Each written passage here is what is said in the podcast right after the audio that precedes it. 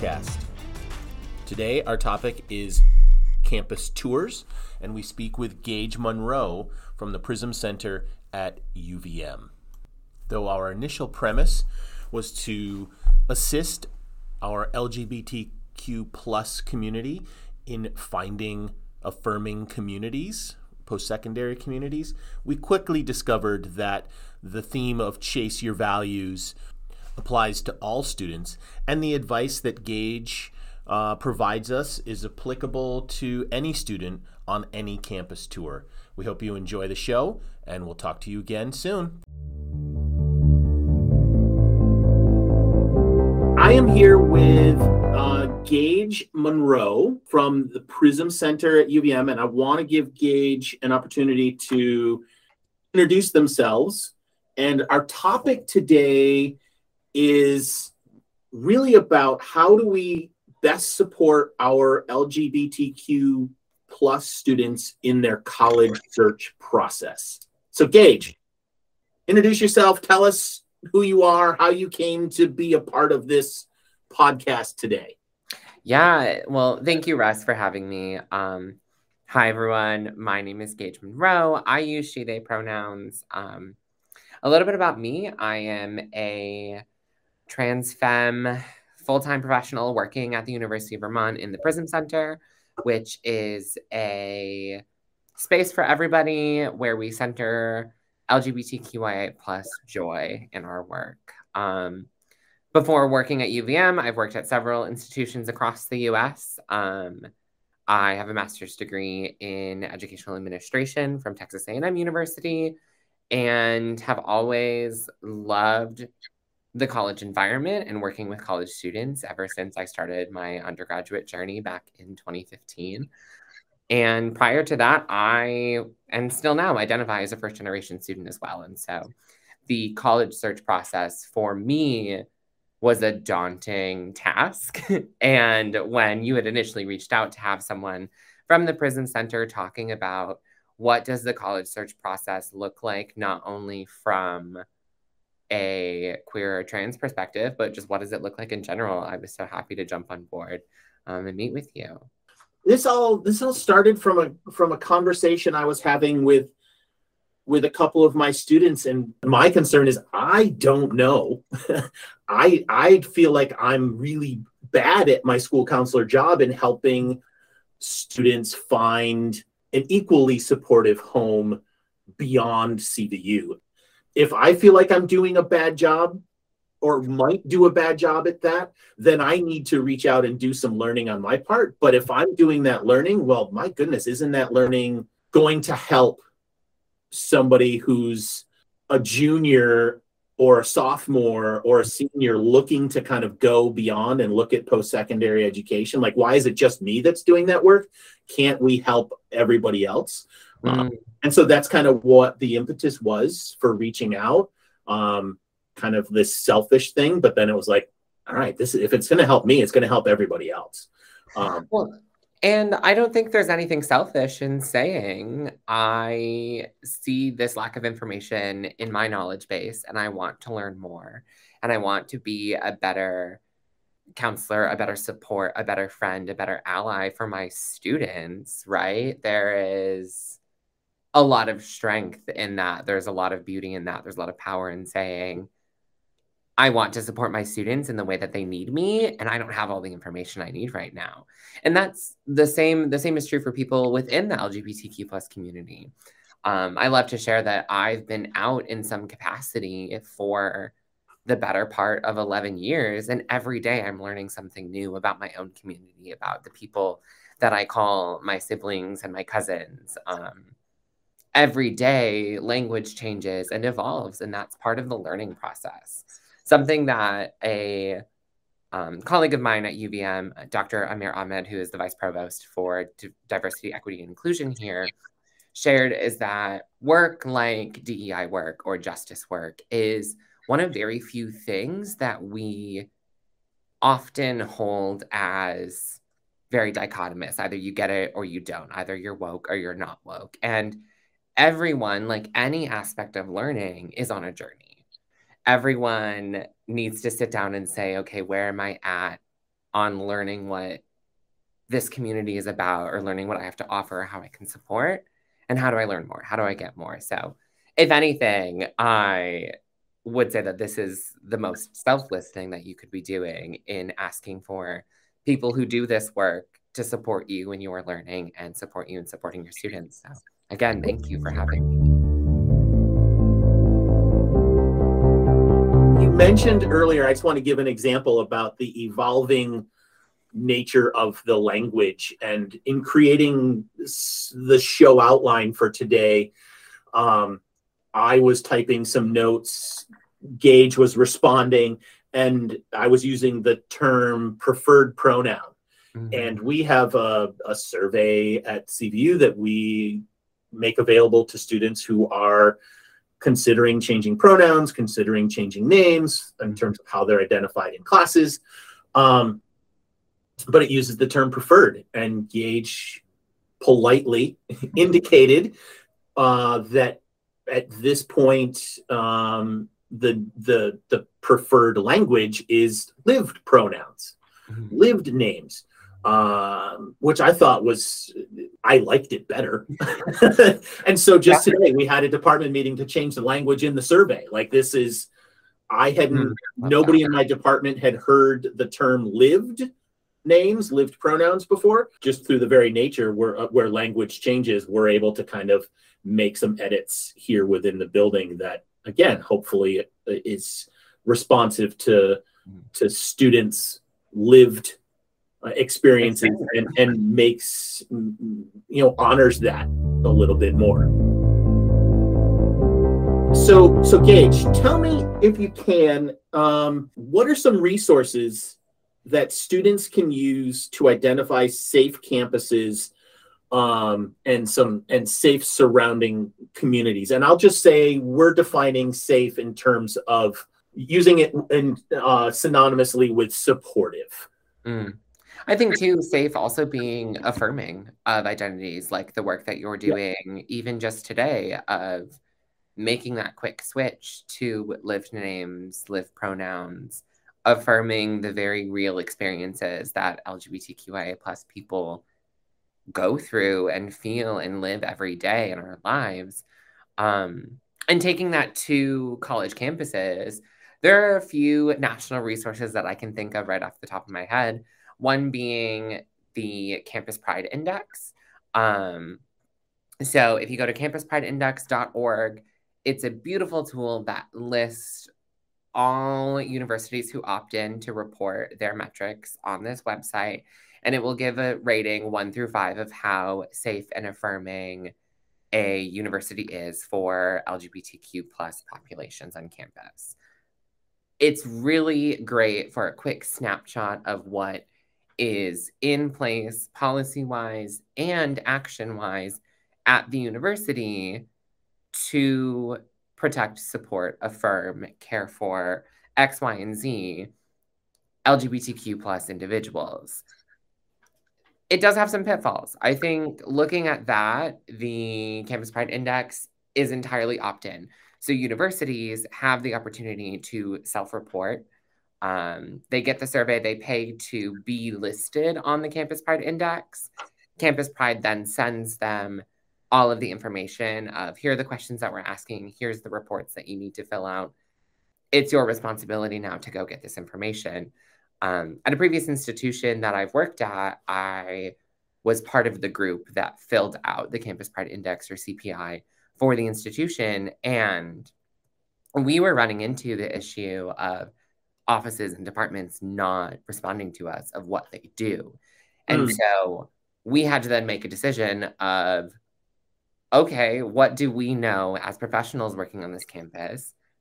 We're going to report that. And if we aren't seeing the support for queer and trans students, we're not going to list that you're doing it. And so some of that is not accurately reflected on the CPI of who has the people power to run this sort of assessment for the entire institution, who is choosing to report information and what are they factually reporting.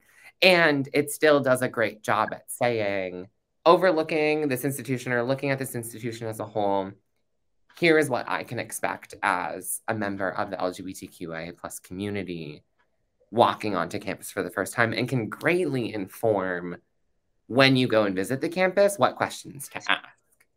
That's one that I've I've found useful in terms of they they they provide data on a, on essentially a Likert scale of one to five.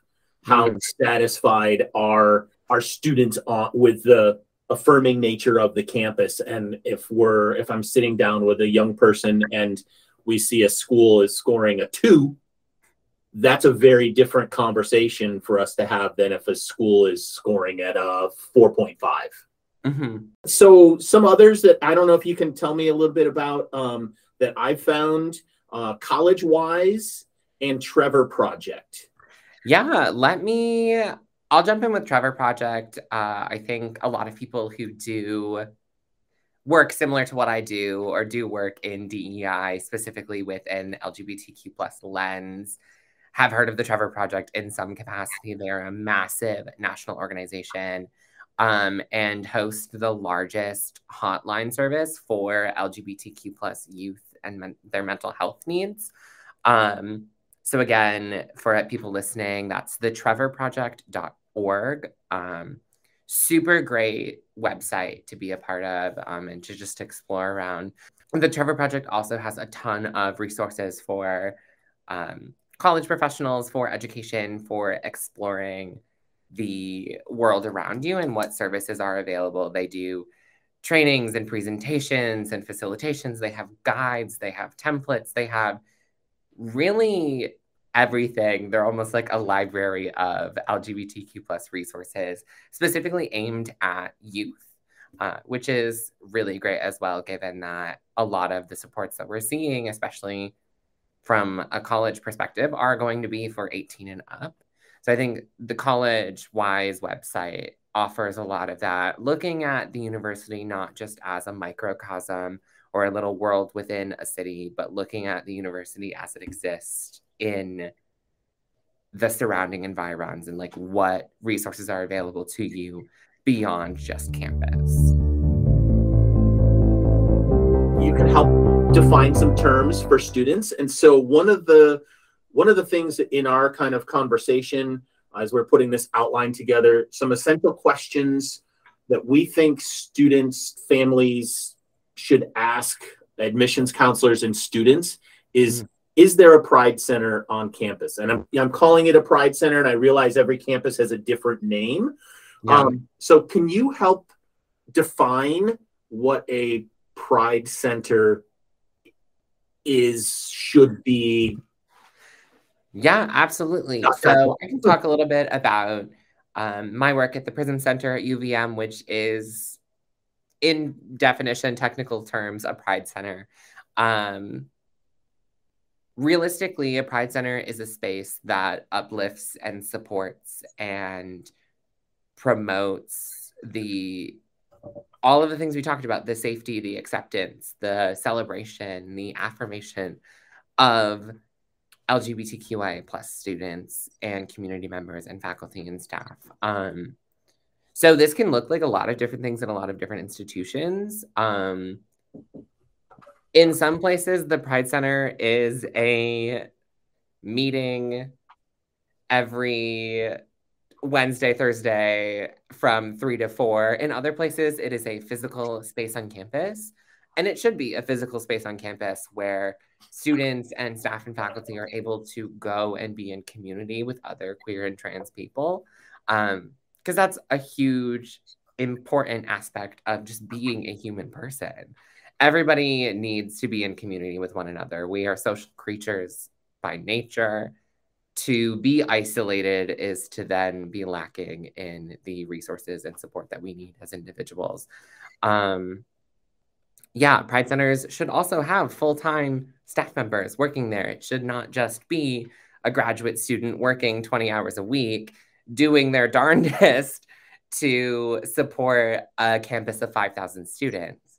Um, and that is the case at some campuses. It is one person doing part-time work to try to support and make space for LGBTQIA plus individuals on the campus. Um, and so knowing what Pride Centers can look like across the US hopefully gives some people some power and some voice to advocate for more resources, for more support, for more attention and care. Before we go on, we started, and then my co host for today, Gavin, who's been managing school counselorly things all morning long, um, is finally able to join us. And so I wanted to make sure I introduced Gavin, gave him a chance to introduce himself, and then we can move on with our agenda. So, Gavin. Yeah. Hello, thanks for having me. Uh, yeah, so my name is Gavin Vonsalides, and I use he, him pronouns. I am a school counselor here, and I also was an undergrad student at UVM and a graduate student at UVM. And I used to frequent the what was then the LGBTQA Center, I believe. Correct me mm-hmm. if I'm wrong. It was um, at, under Dot Brower, Bauer, I believe. Um, and so I used to frequent that space and help um, with the Club Free to Be at UVM. Uh, and um, there was a weekly, I can't recall, but it was like on Tuesday or Wednesday nights, we used to do a vegan dinner. And we, I used to cook Greek food for um, the community on campus. So I'm just so happy to um, meet you, Gage, and thank you for joining us and uh, just informing our students and our community about resources and the importance of um, of queer spaces and centers on um, college campuses and the resources available to them and what we can do to better support them in that transition. We started to get to a, a, a, a conversation, and I immediately was like, we need to cover this.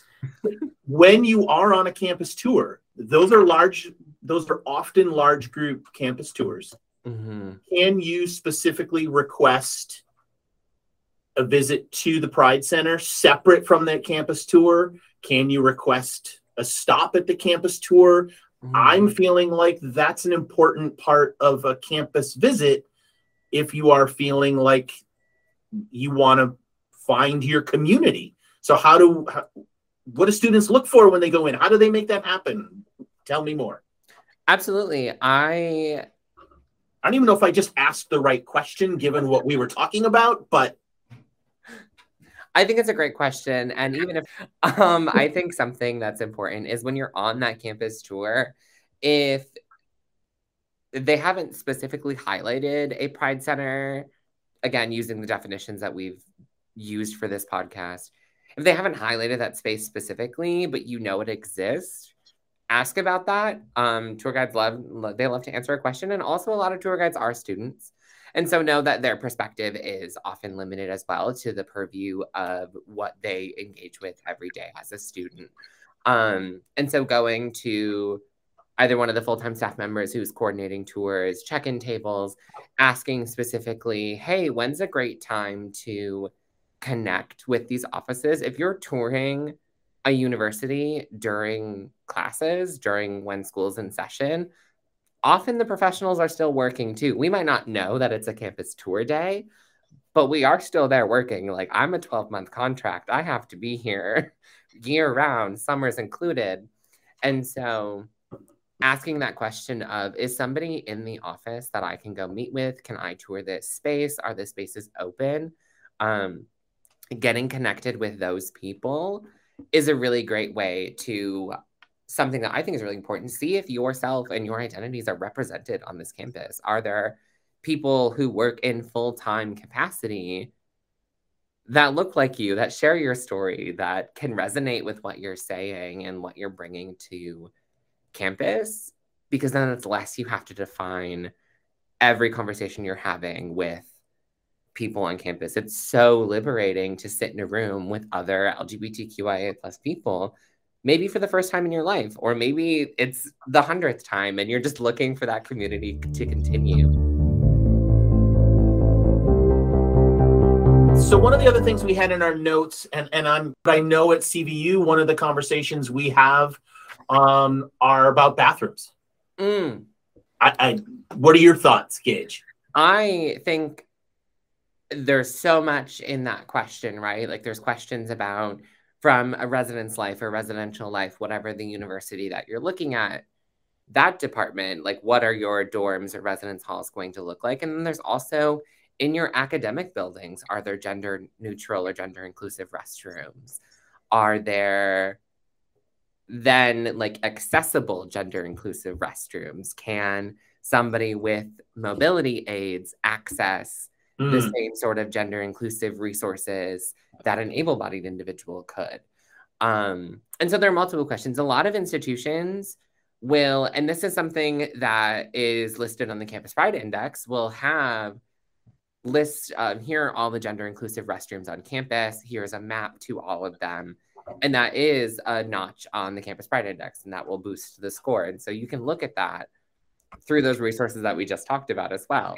Um, and then from a residence life perspective, it absolutely is appropriate. And you should be asking if that is a concern to you. What are the bathroom situations I'm getting into? What are the rooming situations that I'm getting into? And asking them to define those terms as they are specific to the institution. Um, a great example of that is at UVM, we offer gender inclusive housing in every learning community on campus.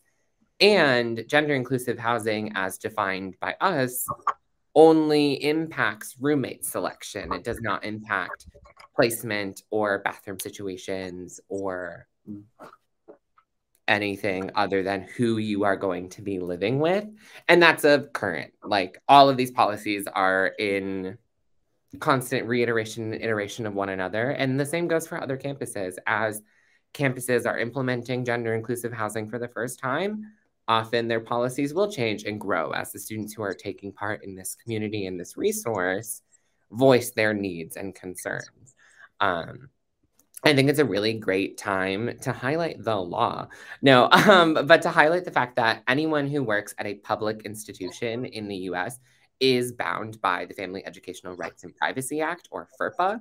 Um, and we are not allowed to share any personal information that is non directory. So, like name and maybe email um, that is non directory information with anyone for any reason other than a legitimate educational need, which means if you go to a housing professional and say, Hi, I'm trans and I'm worried about my housing situations for X, Y, and Z, they are not allowed to share that with your family. They are not allowed to share that with anyone else as long as, and again, this comes to once you are an admitted student, a part of the institution, once you are under the institution's protection, we're not allowed to share your information with anyone unless you then sign those waivers. And so again, that applies to public institutions. But I would say go to, and this is again doing your research, like looking at the Campus Pride Index, looking at the university website, like how do they respond to and treat and like celebrate and support LGBTQIA plus people on campus. And then go to those professionals. And it's scary. And see if you are worried about having those conversations, like see who is able to sit in those conversations with you and advocate for you. Um, that's something that in my role I offer to like if students are not wanting to have conversations like i'm happy to like sit there with them or like hold them in those spaces as well. Um but going to these professionals and saying this is my situation. Here are my concerns. What can we do to meet my needs then because of that let's figure out what's going to be best for you within what we have to offer so yes russ it's absolutely appropriate to be asking about bathrooms and asking about the needs that you need met going into going into your undergraduate career because going to college is not going to be the easiest thing you've done in your life. Gavin, you've been furiously writing notes. What sort of work um, are you seeing being done on campus right now um, by the Prism Center or by students, or where are some areas of growth? Um, I mm-hmm. know years back, I think UVM took the lead on um, pronoun usage in terms of colleges and having that in in forms so that um, and then that was used across other schools. At least I recall that when I was a student there. And you can correct me if I'm wrong. And yeah, so um, it's interesting because I don't have a lot of that historical context. So I started my position in July of 2022 which at the time of this recording was just a mere eight months ago. Um, and I've been learning what is the culture of UVM every day since I've been here. But something that's really awesome is I came into a space where the Prism Center is not only hosting their largest staff, both of full time professionals and interns and student workers, but we're also in the largest space that we've been in in our like entire 20 years at UVM. And so, even just like the physical space that we are allowed to take up or able to take up is so, so many things. It's exciting, it's liberating, it is empowering to see that and to get to work with other queer and trans people on the daily. And then as far as like policy, I came in as a you had said Gavin, the sort of UVM being the front runner of like pronouns and live gender on campus. Um, that policy just got updated and now it is a couple clicks of a button and typing and filling out like a simple form and your live name and pronouns are updated across every UVM system. And the only people who ever see your legal name are people who like need that for their job, like student financial services or, um, well, they're the only ones I can think of, but there are other offices, I'm sure. But even working in the Prism Center, I don't have access to anyone's legal names because I don't, I don't need that.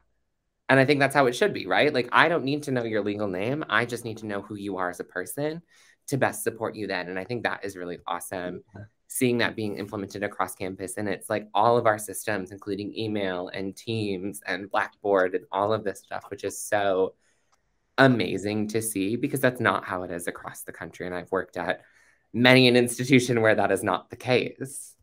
Right. And it's an opportunity to really celebrate and honor who these individuals are. And it's not like what as people will say as a preference per se but who they actually are by in their lived in experiences yeah exactly and that's the thing is like nobody at least none of the trans people i know myself included wake up and are like hmm maybe i'll just do this cute little thing for fun and see how it is because there's so much stigma there's so much that you have to go against in order to say like this is my name this is who i am there's so much like uphill movement that has to happen that is difficult. I don't know anyone who's like choosing to have a hard time for funsies. Right. And it makes and it actually makes me think about the um, laws that are attempt or that are trying to be passed in other states. And I wonder if you're seeing an impact on students here at UVM or um, or what the culture and um, is like right now at UVM given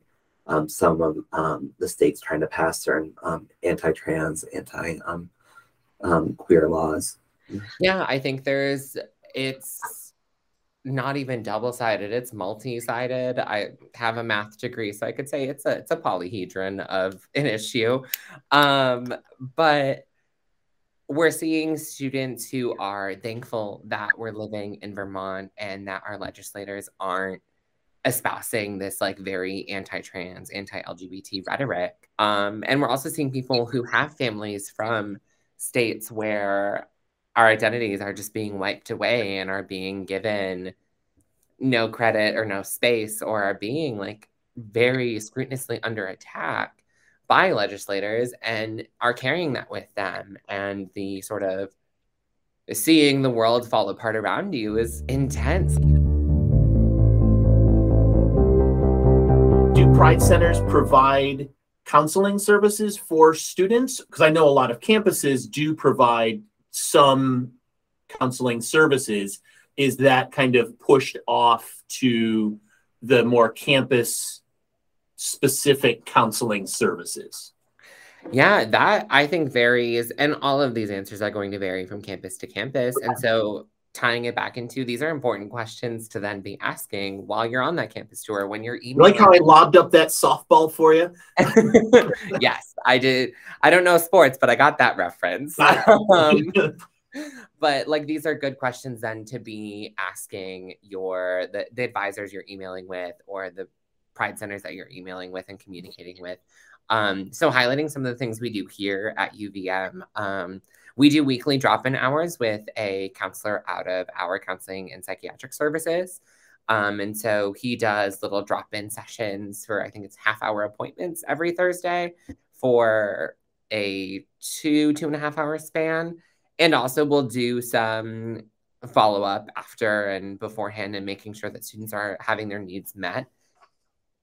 And so I don't think that's an inappropriate ask of any campus to be like, hey, are you partnering with your counseling services and providing LGBTQ plus specific support? Are you at the very least trauma informed in how you're approaching the needs of LGBTQ plus individuals? Because we're not a monolith. We exist in every other aspect of identity. Every other aspect of identity is going to have somebody who is LGBTQ plus in some capacity. And so, how are we then providing support that meets all of the needs and not just a singularity of somebody's identity? I really appreciate that because it makes me think about the the other opportunities that are offered across um, campuses. So, right, not only that you have these pride centers or that you have the Prism Center, but also that it's not only just held into that space and it expands way beyond um, that space into the campus and then out into the community.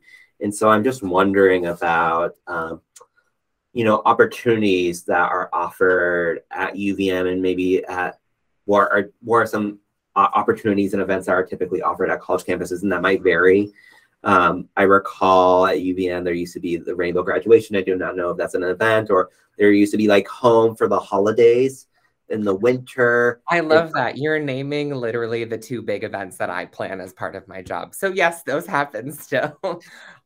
yeah, I would love. Um, I'm wondering if you could share a little bit um, more about those and like the intent behind them. I'm so glad that we made that connection. I'm glad that I'm, I'm not so outdated.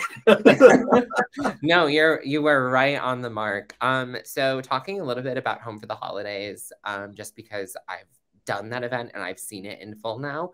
Uh, we like to describe it as the hug that people need before they go home for winter break. Uh, something important is that regardless of your identities, going to school for the first time, there will be growth that happens in that first semester. You will not be the same girly pop who came to school in the first, like, you were not the same person in August that you are in December. Growth happens, change happens. That's a part of going to school in the first place. And so, recognizing that and then also recognizing that sometimes queer and trans people don't get to go home to like warm and fuzzy winter themed things. Sometimes we go home to families who don't support us families who don't want to celebrate our identities the same way that we found on campus. People do want to. And so something that was really important for us in the prism center was to hold a space that was celebrating the community that we built throughout the fall semester and then saying that whatever happens in the four weeks that you are home or somebody somewhere else for winter break we are going to be right here as strong as ever as like loving as ever as uplifting as ever a community for you because we spent that time building it. We're going to be right here when you get back in january for the spring semester. And that i think is a testament to just the power and the beauty of the lgbtq plus community right? Our chosen families often means so so much more than a lot of our families like who are our like blood relatives or our genealogical descendants right? Like a lot of times the people that we choose to have in our lives and the people that we choose to celebrate and to hold us in both our worst moments and our best moments make a world of difference. And so uplifting and sharing like y'all did the work to create community here even if you're going home to a great time, you're still not the same person because again, like you went to school for four months and there's newfound independence. There is all of the trials and tribulations that happen with being a college student. When you come back, we're here for you. And I think that sets us up really nicely for rainbow graduation, which a lot of universities do a rainbow graduation or a lavender graduation. Um, so a little bit of history about like rainbow graduation um, started by Dr. Sanlo at uh, the University of Michigan because there was not, again, going back to the original Pride was a protest. A lot of these things that we were doing are advocating for our community needs. Um, so Dr. Sanlo was, I believe it was her daughter, was experiencing discrimination because of her identity, um, because of Dr. Sanlo's identity, and so started a ceremony to celebrate queer and trans scholarship at the university celebrate queer and trans individuals who are graduating because again as i've said going to school period is not going to be the easiest thing you've done in your life. And if it is, talk to me because I want to know how you did that. Then adding queer and trans identities on top of that, it is just a different challenge. College is challenging for everyone. I think that's part of the point.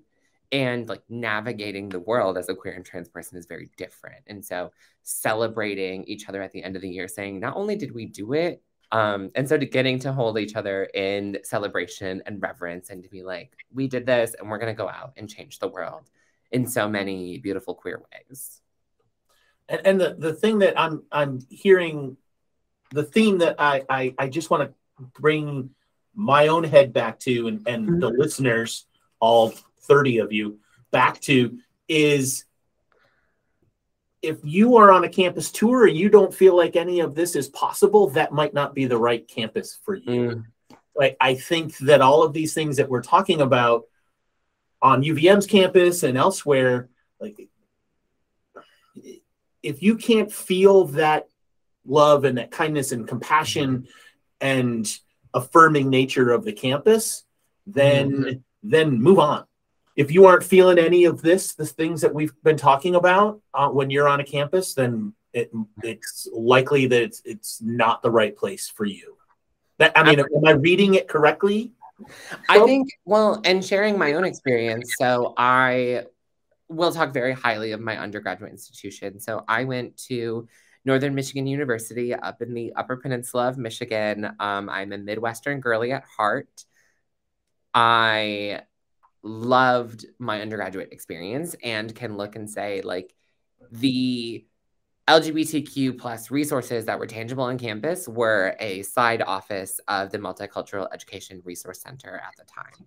And I knew that going in. There was a Q&A or a Queers and Allies group that met. And for me, even seeing like, okay, there's a student group and somebody in some part of their capacity as a professional does gay things like for their job for me that was enough. And i saw opportunity for representation. I saw community that was there and that was great for me.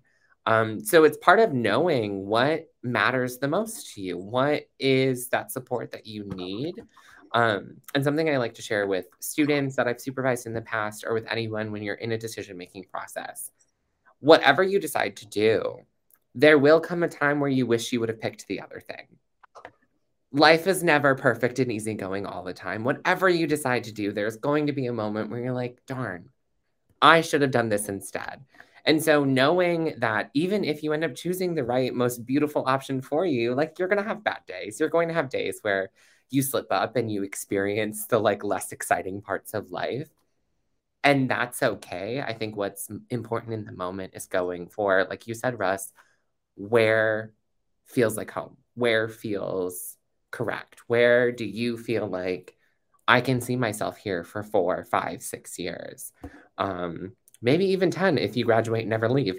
Um, I think, yeah, you'll, I think a lot of people share this if you know when you know. When the right campus is staring you in the face, you'll know it, you'll feel it, and run with that. Right, we have to say goodbye to Gavin. And so I apologize. I was only here for a brief. I appreciate you bit. joining us, period. But Gage, thank you so much for your expertise and insight. I really greatly appreciated hearing your perspective. And I don't know how long this is going to continue going for, but I think we I think we have Gage for, a, for another couple minutes. Then then we'll we'll kind of wrap up. I'm just doing graphic design the rest of the day. So you're you've got me as long as you need me. It was Great. lovely meeting you as well, Gavin. Yeah. Be well. And bye, Thanks, Gavin. All right. So I, I just I want to make sure that we're not forgetting any part of kind of that campus tour stuff. And I think you you said something when we talked the last time that I think we've also highlighted, but I, I want to bring your voice back to this. And that was you said something about chase what you value. Mm. And can you can you apply that to kind of the campus visit, or have we already done that and we just need to sign off and say go forth and and find the perfect place for yourself again i love the idea of chasing what you value because not we talked a little bit about students coming from all different places right? Like some people are going to come in feeling very secure in their queer or trans identity. Um, using my own story for example i didn't come out as trans until i was 24 and so i am seeing more and more young kids coming out and coming out at such a young age gives you so much more time to come into that identity and to feel secure in that. And so thinking of chasing what you value is what is the top priority for you in this moment? Are you most concerned about academics? Are you most concerned about your standing as like a queer trans person on campus? Are you most concerned about affordability? because that's another real piece is I was limited to the universities that I could attend because I went to high school when I was in high school I experienced homelessness. I was not going to Michigan State. I was not going to the University of Michigan. I was not going to Harvard or Yale because those were way out of my price range, even with right. financial opportunities. And that's just to name a few, right? Of some of the more like, and so for me, like affordability was a priority, and I didn't have the opportunity to be like, okay, this school is affordable and also does gay things. I was lucky that I had an institution that was a liberal arts school and prioritized inclusion and support and safety and affirmation of everyone on campus. Um, and so I think looking at what do you need out of your college experience? What do you need out of a university? Because that's what we are here as like university professionals to do is to provide that support for you. And so looking at what are my values in life? Am I valuing this aspect of my identity right now? Do I need support around that? Am I exploring this part? And then finding places that offer that. Because again, like it's a big decision to be making and often has really big price tags attached to it. Even an affordable institution that I went to was still around $20,000 a year. Like that is not a small amount of money. And so knowing that you are investing in yourself, you are investing in your growth and you as a person, I think we couldn't walk away from this conversation without saying, follow your passions, follow what your values are, and chase after them. And if you get to a place and they don't have them, advocate for them, find ways to bring them to the forefront of what you're doing right. find community and create that community and make some noise make some change people will listen it's finding the right person whether that is your academic advisor whether that is a professor whether that is a random person in the hr office. It's somebody on campus who's going to be your person and is going to advocate for you as well. And hopefully there's a pride center where you can you know bringing it back to lgbtq plus things hopefully there's a pride center where there are multiple professionals doing that work and will see you as a person and advocate for you in that. And so to the students who are listening and thinking about oh college is going to be scary and i don't want to talk to these like old people doing this job full time we are here we do this for the students we do this for you so ask us for help or ask us for support and we again, if we're worth the job that we're doing, we will support you in that. And if we can't give you exactly what you need, challenge us to sit down and find an opportunity or find an option that works. If we can't give you A, challenge us to find B or C. I, I love that. And that's that's really what I you articulated what I was struggling to say. As you've said all along, college is intimidating enough Mm. And, and I really, really hope, and I know I used really twice in that sentence, but I really, really hope my students who do listen to this feel like they can leave CVU where they have felt supported, hopefully, and take away some skills, some questions, some thoughts, some ideas that help them feel safe, supported, affirmed, mm like they can ask all of those questions um, do the hard things with people that are there to trust and support them um, and and just be their best selves um, and that that maybe in some small way we've helped formulate that process for how they're going to do a campus tour um, with our time. That's kind of my hope is i i want i want students to be it seems trite but i want them to be informed consumers but i want them to know that there is support on yeah. campuses and there's a way to figure out what those supports are um, and if goodness knows if I don't have the answers, I now have a resource or a set of resources that I can go to and say, all right, Gage, I have a student who needs Y. How how do I help them? And whether that's at UVM or not, I trust you're going to say, maybe this is the question they should be asking, or maybe these are the things that they should be looking for, yeah. um, and that'll that'll help help us help this young person find the best place for them. Again, I think for me, if even only one person gets what they need from this, that's one life that we've changed or like helped like redirect trajectories and like that one moment like is that why is that not why we all do this work right like we are here to see people get the most out of their lives and to go into something that is intimidating, that is challenging, that is new, and get the most out of it. Um, and so, yeah, I think the impact is lasting. And what is then that one person who got something out of this going to do and change the world, right? Like to be a part of that, I think is so humbling and so fun. Thank you, everyone, for listening. And I just want to end by saying that the intent of today's podcast was to give clarity to the LGBTQ plus college bound community um, in regards to how to choose a college campus that feels safe, meets their needs, is representative of their identity. However, the lessons learned today that I learned and that I was proud to be a part of uh, in this podcast are common amongst all students. And when visiting college campuses, visitors should feel welcome to ask questions that are important or affirming to them. And I'd like to conclude today's podcast with a quote from Gage Chase your values. Thank you again for listening. Have a great day, and we'll see you again soon.